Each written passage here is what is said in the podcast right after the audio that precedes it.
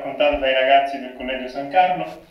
E quest'oggi ci troviamo ad analizzare i postumi del Premio di Monaco, in particolare è stata una gara molto avvincente per, per tutti i team, in particolare la Ferrari che ha stupito tutti con la sua magnifica prestazione in qualifica che purtroppo non si è concretizzata in gara domenica, ma abbiamo molti aspetti positivi da evidenziare e analizzare oggi sulla, sulla Ferrari, in particolare che possiamo dire, pur eh, avendo visto come, come vincente Max Verstappen, non ci aspettavamo completamente che eh, riuscisse ad arrivare alla, al podio e quindi alla vittoria, ma piuttosto eh, per quello visto in qualifica aspettavamo un 1-2 eh, Ferrari. Riccardo eh, ci accompagnerà oggi con un'analisi più dettagliata di ciò che è successo domenica per la Rossa, ma anche in qualifica e analizzerà la prestazione di Leclerc. Ciao a tutti ragazzi, benvenuti a questa nuova puntata. Allora, senza dubbio la Ferrari è stata una grande macchina, ce lo aspettavamo, l'avevamo detto già dalla, dalla puntata precedente.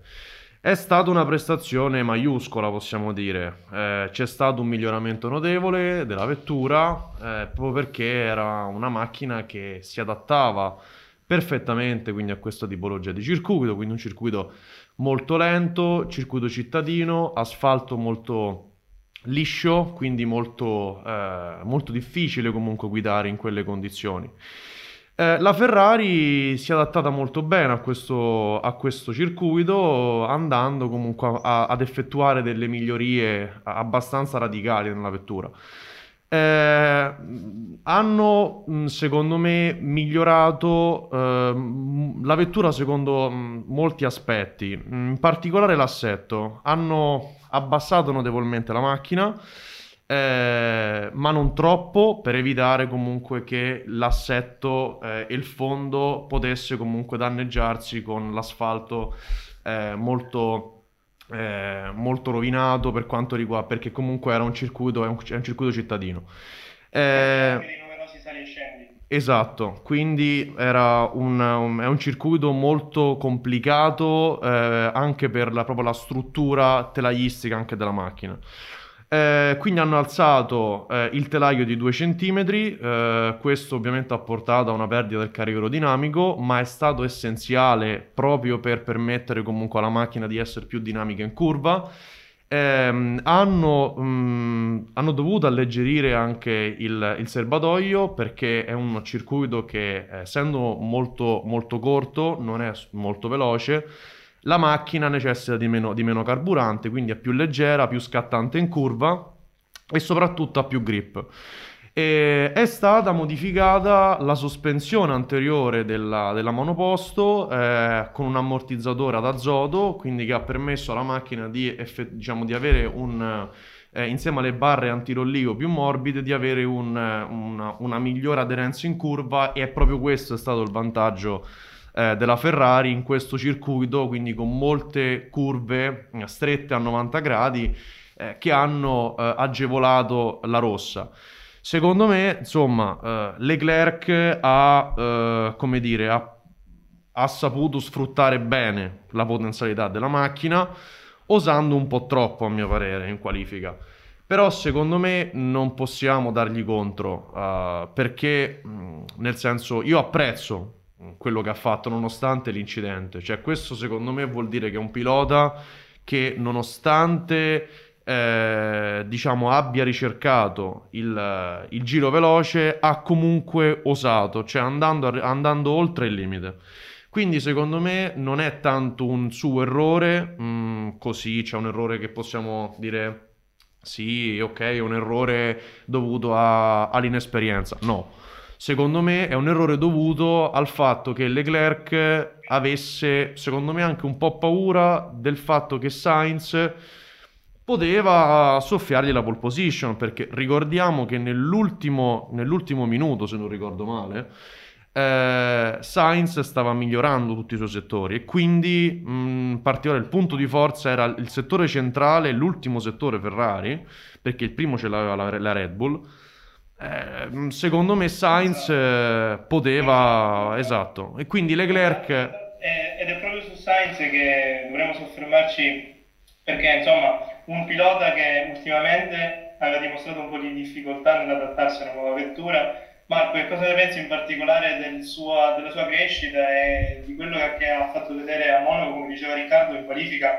Probabilmente se Leclerc fosse andato a sbattere avrebbe fatto un giro migliore di quello precedente e chissà, magari ci sarebbe stato un 1-2 Ferrari in partenza. Cosa ne pensi della sua crescita personale? Allora, intanto buonasera a tutti. Prima di parlare di Sainz volevo dire che secondo me ci meritiamo comunque eh, per aver azzeccato quasi tutti i pronostici eh, nello scorso podcast. Avevamo detto che la Ferrari era forte, sarebbe stata forte e così è stata. Secondo me eh, nessuno di noi si aspettava così tanto forte. Sì. Eh, diciamo eh, è stata sorprendente la Ferrari. In più, grazie ai due piloti, perché sono molto contento del fatto che quest'anno la Ferrari ha due piloti forti, due piloti che spingono. E così è stato. Leclerc purtroppo ha fatto un errore, però ehm, nonostante non, non abbia preso il via della gara, ci, c'è stato l'altro pilota, Carlos Sainz, che ha disputato delle buone qualifiche, diciamo non del tutto giudicabili per colpa dell'incidente di Leclerc, ma ha disputato una grandissima gara perché, eh, diciamocelo, la gara è stata come al solito noiosissima, Noioso, sì. non poteva fare più di così, non poteva superare eh, Verstappen, anche se comunque non, non è riuscito a, a raggiungerlo, però ha fatto una gara d'esperienza, ha gestito le gomme quando doveva farlo, ha spinto quando gli è stato chiesto di spingere e ha portato a casa un grande secondo posto, il suo primo podio in Ferrari e comunque ha salvato e l'ha fatto anche bene il weekend eh, della Rossa. Sì. E eh, soprattutto possiamo dire che per la Rossa ci possiamo solo fare molti elogi e dire che siamo in una conformazione della vettura che nei circuiti di questa tipologia esprime il suo massimo potenziale. Per come è conformata la parte posteriore della vettura, quindi da quella parte che va dal cover engine fino all'ala posteriore, esprime la sua massima um, efficienza aerodinamica perché a basse velocità la linea di fluido si, si eh, distacca eh, molto lontano dall'inizio della, della cover del motore e ciò favorisce un, un carico aerodinamico che è stato il punto di forza della Ferrari, tant'è che come detto in apertura non ci aspettavamo un eh, Verstappen eh, al, al, al, podio fin da subito, ma eh, anche se l'ha dato per vincente, sicuramente la Ferrari gli ha dato molte difficoltà perché sia, sin dall'inizio della stagione abbiamo evidenziato le grandi qualità della vettura in questi circuiti e a basse velocità e soprattutto in curva, curve che saranno il punto di forza anche per i prossimi GP. Mentre però io se posso obiettare, se posso obiettare, secondo me eh, la Ferrari ha sì ha fatto, c'è stato un grande passo avanti della vettura e tutto, tutto quanto. Però io credo che mh, mm, il team mh, mm, sia cresciuto ma ancora cade su delle sottigliezze. Cioè, dopo l'incidente... Esatto, dopo, l'incidente, dopo l'incidente di, eh, di Charles, eh, io no, no, non capisco come loro non abbiano comunque fatto tutti i controlli necessari, cioè come si siano fidati di una, una botta del genere comunque che ha dato lui. Eh, comunque parliamo di velocità intorno a 100 all'ora che al cambio non fanno bene. Quindi io credo che la Ferrari un po', cioè anche in, in questi casi particolari comunque di errore del pilota, debba cercare di andare a... Esatto, cioè sì, io credo che comunque loro debbano mh, trovare una, un, un'armonia come eh, ad esempio la Mercedes trova sempre, tralasciando cosa, il disastro che c'è stato in questo Gran Premio. Però io credo che eh, sia la Ferrari, ma soprattutto la FIA, secondo me, debbano cercare di, come dire, di migliorare un po' eh, la, la, Ferrari, innanzitutto comunque l'organizzazione e anche un po' il feeling, l'armonia tra meccanici e ingegneri. Ma secondo me la FIA deve cercare un po' di, mh, mm, come dire, mh, mm, rendere i regolamenti più chiari, meno frettolosi, perché secondo me in, in, proprio in questo Gran Premio è risaltato all'occhio come la FIA penalizzi il pilota e la squadra quando ci sono quindi queste casistiche, nel senso che un errore del pilota viene giudicato come una, cioè, come una, penalizzazione sia del pilota ma comunque di tutta la squadra, cioè che la squadra deve intervenire solo in determinati modi, se dopo la qualifica il pilota va a sbattere, la squadra non può intervenire sostituendo un pezzo perché dopo quel pezzo se lo cambi dopo la, prima della gara, del giro di formazione, devi partire in pit lane. Secondo me eh, la FIA deve rendere i, i, regolamenti meno frettolosi perché a me sembra che questi regolamenti poi cioè, siano molto frettolosi. L'abbiamo visto l'altra volta con, per quanto riguarda le ali, le ali flessibili. C'è un regolamento che cambia durante la, cioè, durante la stagione.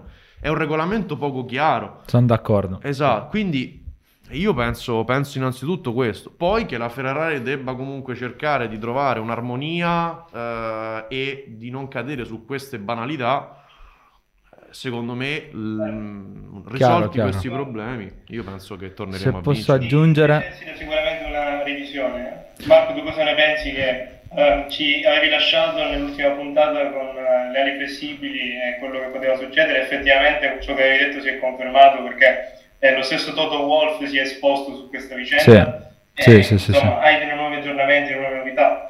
Sì, allora, intanto volevo aggiungere eh, sul problema della Ferrari, è un team giovane, quindi ci sta che possa capitare questo, questo tipo di eventi, però non andare a controllare l'assiale, ehm, l'assiale sinistro, cioè quello non eh, direttamente coinvolto nel crash, è stato un po' un, un errore banale Sicuramente però da questi gravi errori la Ferrari può imparare, certo. come può anche imparare la Mercedes dopo aver spanato il dado di Bottas. Eh, per risparmiare peso hanno fatto dei dadi un po' troppo, diciamo, eh, poco resistenti. Bottas è arrivato leggermente inclinato e il eh, meccanico gli ha spanato il dado che tuttora probabilmente eh, la gomma di Bottas è ancora attaccata alla sua macchina.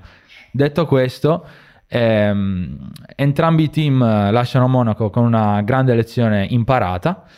Eh, mentre per quanto riguarda mm, le ali flessibili, la saga continua. Seconda puntata anche delle ali flessibili perché, come al solito, mm, c'è chi si lamenta più degli altri, in questo caso Toto Wolf. Si lamenta perché il prossimo Gran Premio è a Baku e come sappiamo si raggiungono eh, le velocità quasi le più alte dell'intero campionato, forse c'è il Messico che, che batte Baku. Eh, chiaramente le ali flessibili a Baku hanno un peso maggiore rispetto a Monaco che quasi, il loro effetto è quasi trascurabile quindi il buon Toto Wolf sta sfruttando il momento per eh, lamentarsi il più possibile probabilmente perché è preoccupato Vedremo cosa succederà prima di Baku. Io non credo che la FIA possa intervenire comunque, non ci sono le tempistiche per... Eh, sì. per stravolgere il regolamento. Esatto. Ed è proprio di Toto Wolf eh, e della sua squadra che andremo a soffermarci adesso perché senza dubbio possiamo dire prestazione pessima, totalmente negativa per Mercedes in questo weekend di gara. Non è mai uscito allo scoperto dal punto di vista delle prestazioni, non ha, non ha mai fatto registrare tempi che, eh, dal, che la danno sempre per favorita in quasi tutti i Gran Premi e non dimentichiamoci che l'ultimo prima della pandemia lo ha vinto Hamilton nel 2019, di conseguenza non ci aspettavamo completamente una simile prestazione. Sia il sabato quando si temeva che Hamilton con il suo, uh, il suo classico modo di fare diciamo, tende a bleffare, quindi a mascherare le prestazioni del, del, al, al, momento opportuno sfodera completamente. Ciò non è accaduto, lo aspettavamo sabato fino all'ultimo minuto della Q3, ma come sappiamo tutti la posizione finale per un settimo posto abbastanza deludente. Cosa ne pensi Riccardo? Cosa pensi che abbia portato Hamilton a questa prestazione? Se in parte la colpa è sua o ci sono delle lacune tecniche che la Mercedes a Monaco ha dimostrato di avere? Ma allora, io credo che la Mercedes non c'è mai stata in questo Gran Premio. Cioè, mh, io ho visto che già quando sono scesi in pista venerdì, cioè nelle, e giovedì, nelle, nelle, nelle prove libere, eh, abbiano riscor- riscontrato problemi d'assetto. Infatti, proprio Hamilton, eh, durante appunto i giri delle, delle, delle, prove libere, ma anche prima delle qualifiche, mi sembra le, le, le prove libere 3, si era lamentato dei problemi di assetto della macchina, che la macchina era poco stabile, che nelle curve non era abbastanza veloce e che aveva sottosterzo e sovrasterzo. E quindi aveva eh, diciamo elogiato la squadra aveva proposto più che altro delle migliorie tecniche però la squadra ha detto no noi facciamo così perché secondo noi la macchina va bene quindi questi sono stati i risultati io credo che la Mercedes abbia cioè quando la Mercedes mh, va tutto bene cioè da, dal venerdì alla domenica è impeccabile cioè non commette errori quando invece, cioè in questo caso specifico, c'è stato questo battibecco un po' tra Hamilton e gli ingegneri e le prestazioni che non sono emerse, è andato in tilt. Eh, questo lo possiamo vedere proprio dalla strategia che c'è stata con Hamilton. Secondo me è stata una strategia che mh, veramente, cioè, non so dove loro l'abbiano pensata. Cioè, mh, come puoi tu eh, fare una strategia del genere e far perdere quante? Due o tre posizioni Hamilton. Sì, due o tre posizioni, due, tre, ricordo. Due posizioni. Però, però lì, a discolpa della Mercedes, c'è da dire che loro avevano calcolato di recuperare la, le due posizioni all'uscita del box. È stato quel mezzo secondo, quel sì, secondo ma... che a, a, hanno rischiato, poteva andare bene come poteva andare male, è andata male, ma se per quel mezzo secondo, per la frazione di tempo minima, fosse andato bene, la Mercedes avrebbe recuperato. Sì, sì, ma io comunque credo... Posizioni Ciò che secondo me va evidenziato è il fatto che c'è stata una macchina che con un pilota ha avuto delle prestazioni, quindi il settaggio di Hamilton evidentemente non Vero. è riuscito, e invece sì, tutt'altra sì. cosa è successo con Bottas, che comunque partiva secondo. Ha fatto sì, una gran gara Bottas comunque, quindi, fino al pit stop. Marco, tu, vuoi aggiungere qualcosa, però... Sì, no. C'è una bella differenza tra partire secondo e settimo, vuol dire che ci sono stati degli errori. Sì, sì, sì. Secondo me eh, si è fatto, cioè diciamo, abbiamo, detto, abbiamo dato un po' troppo contro alla Mercedes, parlo della macchina, perché la Mercedes c'era e lo si vede eh, nella gara di Bottas, quando Verstappen al, all'inizio gara ha iniziato a spingere come un dannato per provare a um, distaccarsi da Bottas, e comunque non ci è riuscito, perché Bottas era lì a un secondo, un secondo e mezzo, le prestazioni almeno la, la domenica con Bottas ci sono state. Con sabato abbiamo il dubbio per la bandiera rossa di Leclerc. Però secondo me la Mercedes c'era. E il problema è stato proprio eh, Hamilton. Non, non, so sinceramente cosa non, non, abbia funzionato, come mai... Cioè, io dico, se Bottas era un secondo e mezzo dietro a Verstappen in gara, probabilmente Hamilton poteva fare molto meglio, quindi poteva potenzialmente essere più veloce di Verstappen. Così non è stato. Eh, non, so, eh, non so se l'avete mh, mm, letto, ma c'è stato... No, io ho visto anche un clima, un clima di tensione, ho eh, visto, sì, cioè sì, un sì, clima di tensione soprattutto tra Hamilton e la Mercedes, cioè non l'abbiamo mai visto, un, in, cioè in, sia nei Gran Premi precedenti Vero. ma anche negli altri anni, che Hamilton comunque ha avuto sempre un feeling particolare con la squadra e con gli ingegneri. Questa volta io ho visto che lui essendo frustrato ha portato frustrazione all'interno comunque pure del box. Quindi questa frustrazione secondo me ha portato a fare questi errori grossolani, cioè come il dato spanato della Mercedes di Bottas, che ha portato a prendere eh, praticamente 0 punti a Bottas, quindi a rimanere, anzi a retrocedere in classifica, ha portato alla, a, a Verstappen e alla, alla Red Bull che hanno sopravanzato la Mercedes, cosa che non accadeva dal 2014 praticamente. E in più, se posso aggiungere, ehm, c'è stato un colloquio tra Hamilton e gli ingegneri il sabato dopo le qualifiche. È stato un duro colloquio in quanto Toto Wolff eh, e Hamilton hanno probabilmente litigato per questi assetti che non hanno funzionato. E devo dire che questa cosa mi ha sorpreso sia Hamilton che se la prende con i meccanici perché quando vince è il primo a ringraziarli, sì, sì, certo. grande uomo squadra, sinceramente non me l'aspettavo da lui non so, vedo la Mercedes forse per la prima volta in, in, crisi. In, cri- in crisi, crisi non so, crisi no, ma difficoltà. In realtà la Mercedes ha sempre fatto degli errori che è riuscita molto bene a mascherare col fatto che tutte le altre gare le vinceva, quindi se faceva una gara disastrosa, il weekend dopo non ne parlava già più nessuno. Adesso la vedo un po' più in crisi, però io dico che a Baku sarà la favorita, la Mercedes. Sì, sì, di questo ne, ne- ne parliamo dopo, ma mm, Certo. ciò che secondo me va evidenziato anche è che la troppa differenza di prestazione tra due piloti, come abbiamo appena detto, sicuramente la colpa non può essere della squadra e della macchina, de- de- delle caratteristiche tecniche della vettura, aerodinamiche, sospensioni, dinamica, ciò che più influisce sempre in questi circuiti, perché comunque come ha detto Marco, Verstappen all'inizio non è riuscito a distaccarsi di molto da, da Bottas.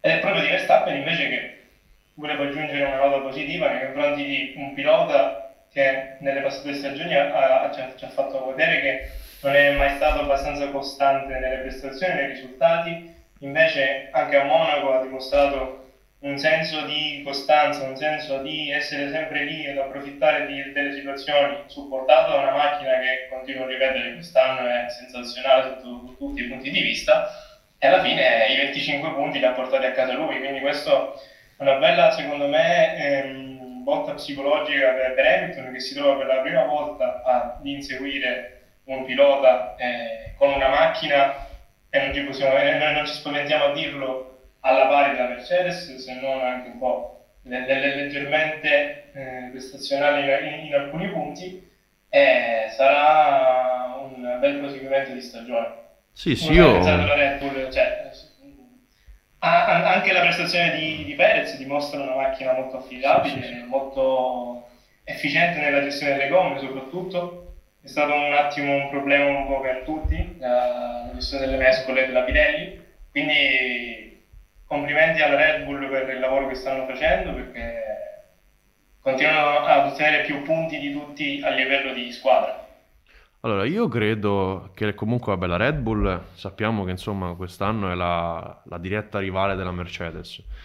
Eh, Loro, secondo me, allora, per quanto riguarda Verstappen, è un pilota che è maturato tantissimo, cioè eh, dagli errori, eh, lui ha la capacità di imparare dagli errori che commette in modo molto molto rapido, quindi eh, abbiamo visto che nelle passate stagioni lui ha commesso molti errori e subito mh, ha cercato di migliorarsi sempre di più, arrivando comunque a una gara che possiamo definire perfetta, questa di Monaco, insomma. Assolutamente. Io credo che comunque Verstappen non era il favorito, cioè se comunque ci fosse stato Leclerc, secondo me lui non sarebbe mai riuscito a superarlo. Come abbiamo detto in apertura. Esatto, io comunque sì, la, la- la- la- Red Bull ha portato senza dubbio comunque il maggior bottino e l'ha permesso quindi di sopravanzare sia in classifica piloti che in classifica costruttori.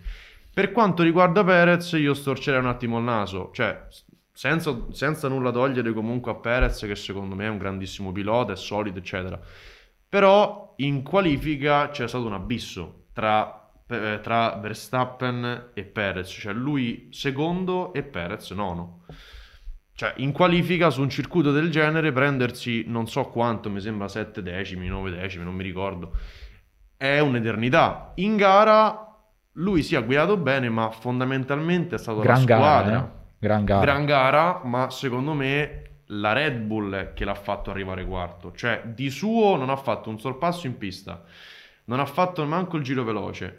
Secondo me è stata una gara, sì, da pilota solido, ma non credo mh, alla pari di un pilota, o meglio, alla pari perché è complicato dire Perez alla pari di Verstappen, ma con una macchina identica, lui non, secondo me non ha dato il massimo. Cioè, io credo che mh, poteva tranquillamente pretendere, cioè competere per il, per il podio con Norris. Cioè, non ha nemmeno, non è riuscito nemmeno a- a- ad attaccare Norris comunque. Va bene che comunque la, la, la, la Mercedes, la, la McLaren è una macchina molto veloce, molto agile e tutto.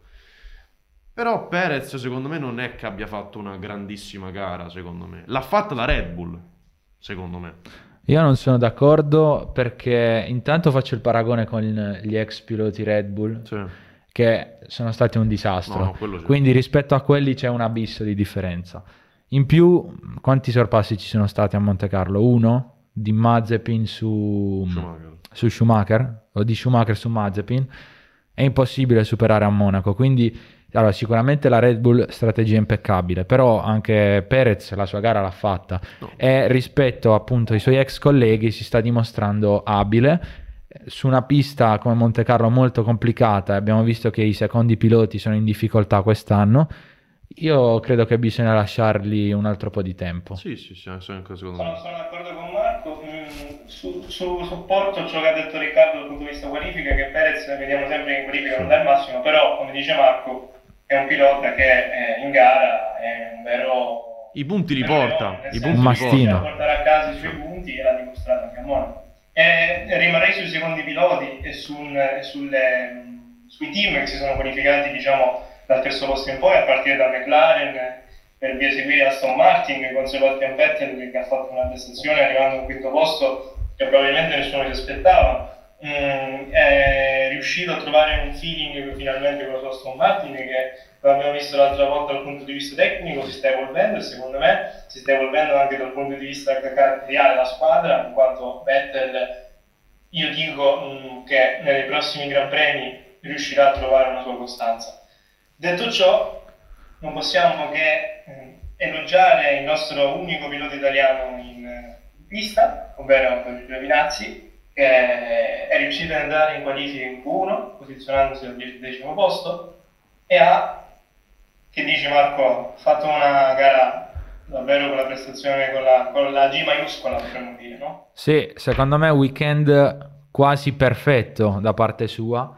Eh, qualifiche da manuale, gara secondo me impeccabile, peccato per il box Alfa, Alfa Romeo che come al solito riesce, sì, come, come al solito ormai ci hanno abituato a rovinare, a rovinare ogni sua gara, infatti tutti ci stavamo chiedendo come rovinerà questa- questo weekend eh, il box Alfa Romeo la gara a Giovinazzi, c'è riuscita, eh, non del tutto per fortuna perché è riuscito a strappare un punticino, però ecco, il- l'ottavo posto era alla sua portata. Io non capisco come mai debbano sempre fermarlo prima del, del previsto. Non so, mh, le qualifiche, le- scusate, le strategie Alfa Romeo non, non mi piacciono neanche un po'. lasciano un po' desiderato, Sì.